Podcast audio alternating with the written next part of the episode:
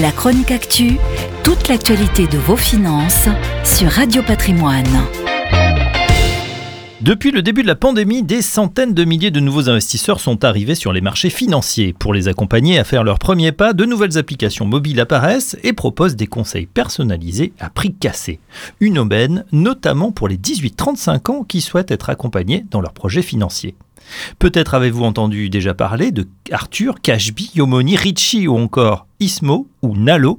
Toutes sont des offres de solutions d'épargne 100% digitales avec un parcours client et une interface sur mobile. Leur cible privilégiée, les clients les plus jeunes, 18-35 ans, un segment souvent jugé peu rémunérateur et délaissé par les banques traditionnelles. Grâce aux algorithmes de leurs robots conseillers, elles les guident dans leurs projets financiers. Arthur, par exemple, gère les comptes de ses clients moyennant 7 euros par mois, un abonnement tout compris, puisque l'application lancée en septembre dernier ne prend pas de commission sur l'assurance vie. De nouvelles applications pour une nouvelle génération d'investisseurs qui ne sont pas rebutés à l'idée de ne pas toujours être en face d'un vrai conseiller, mais désireux de bien placer leur épargne et de la faire fructifier à l'instar de leurs aînés. Alors comment sont placés ces fonds?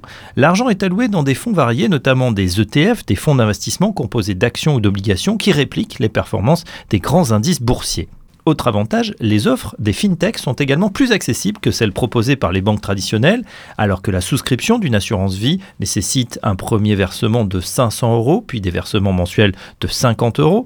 Ismo propose par exemple de placer automatiquement les arrondis à l'euro supérieur lors des dépenses des clients réglées en carte bancaire. Malgré leur innovation et leur inventivité, l'argent géré par ces fintechs représente au global seulement 30 milliards d'euros, une goutte d'eau par rapport aux 1800 milliards d'euros des contrats d'assurance vie proposés par les banques. Mais l'élan est bien là et s'accélère avec le phénomène de digitalisation croissante. La chronique actu, toute l'actualité de vos finances sur Radio Patrimoine.